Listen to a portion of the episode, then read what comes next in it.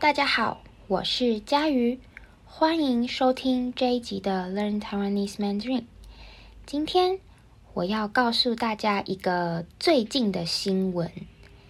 今天是六月十九日，那再过三天，呃，不好意思，再过两天，也就是六月二十一日，在台湾你可以看到日食。日食。什么是日食呢？呃，日食是一个很有趣的天文现象。天文就是跟天空有关的事情，跟天空有关的知识，就是天文。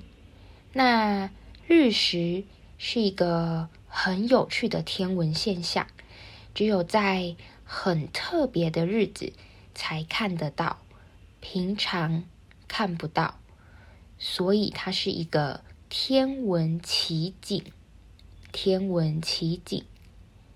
好，那我们住的地方叫做地球。我们住的地方叫做地球。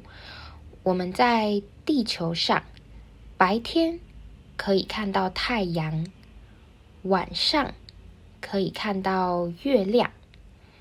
而当月亮刚好走到地球和太阳中间的时候，你就能看到日食。那为什么这个现象叫日食呢？为什么这个现象叫日食呢？因为太阳在日食的时候看起来好像不见了，好像被吃掉了。所以叫做日食。那在以前有天狗的传说，天狗是一种动物。以前的人觉得日食这个现象是因为天狗把太阳吃掉了，大家觉得这是一件不好的事情，一件不吉利的事情。因为人类做错事了，所以天狗才会把太阳吃掉。所以日食又叫做天狗食日，就是天狗把太阳吃掉。好，那日食又有很多不同的样子，呃，比如说。今年的六月二十一日，你可以在台湾看到的日食叫做日环食。什么是日环食呢？日环食也是日食的一种。当月亮离地球比较远，不能完全遮住太阳，就能看到日环食。那它的样子好像一个环，好像一个戒指，哦，好像一个戒指。戒指就是很多人在结婚的时候，很多人在结婚的时候会买的东西。很多男生想要和女朋友结婚，想要求婚的时候，就会买戒指。因为日环食的样子很像戒指，所以日环食又叫做上帝的金戒指。上帝的金戒指。好，所以如果你现在在台湾，你可以在六月二十一日到嘉义或是云林看日环食。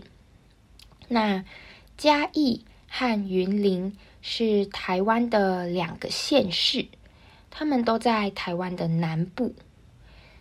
这里呢是最佳的观赏地点，也就是在嘉义和云林这两个地方，你可以看到最美丽的日环食。那听说错过这一次的日环食，要再等。一百九十五年，也就是如果你这次没有去看日环食，哦，如果你这次没有去看日环食，要再等一百九十五年才能在台湾看到日环食。那我相信到那个时候，我们都不在这个世界上了，我们都死了。也就是说，错过这一次，你就要等到下辈子了。好，所以我觉得有空的话，大家可以把握机会去看日环食。我也要去看，那说不定我们会遇到哦。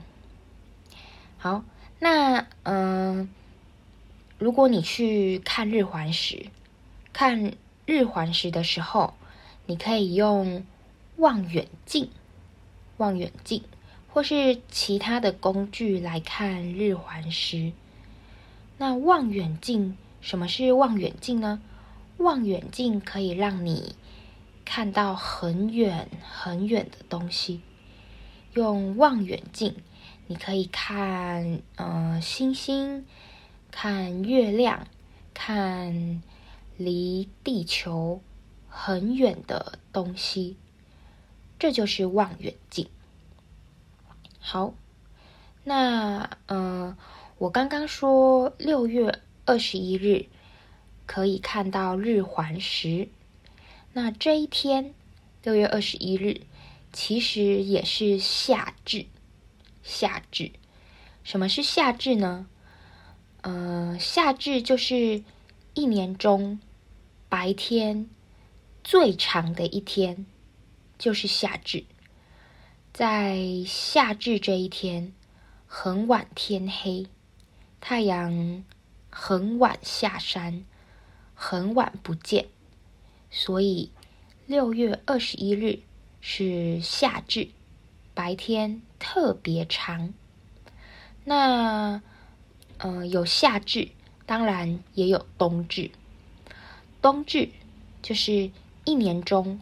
晚上最长的一天，那在冬至这一天，很早就天黑了，太阳很早下山，很早不见，在冬至晚上特别长。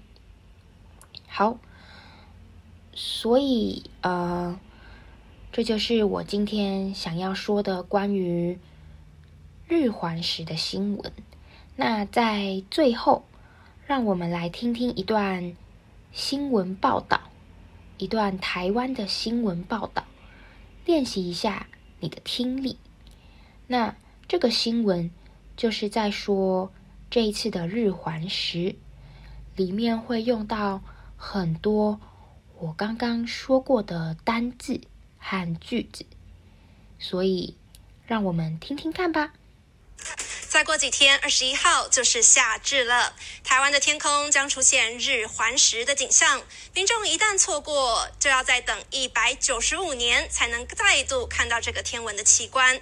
那么对此呢，嘉义县政府是趁机推出了太阳之都的旅行，邀请民众一同来共赏日环食。我我我觉得非常的兴奋，因为这个下次要再看到要一百九十五年以后。一百九十五年。那在嘉义县呢是太阳之都，嘉义县绝对是这个礼拜啊全亚洲最热门的都市啊啊！虽然在全台湾到处都看得到，但是最佳的观赏点，请大家到嘉义来。好，那大家都听得懂吗？知道刚刚的新闻报道说了什么吗？我相信你应该可以听懂，嗯，大部分的内容，你应该可以明白这个新闻报道的意思。好，那听完这一集的 Learn Taiwanese Mandarin，如果你打算去看日环食，别忘了拍照。你可以把照片，哦，你可以把照片放到我们的网站上，让我看看。那如果你有朋友在台湾，或是你有台湾人的语言交换朋友，我觉得你也可以和他们讨论日环食，还有天狗食日的故事。我相信，呃，他们会很有兴趣的。好，那今天这一集就到这里，我们下次再见，拜拜。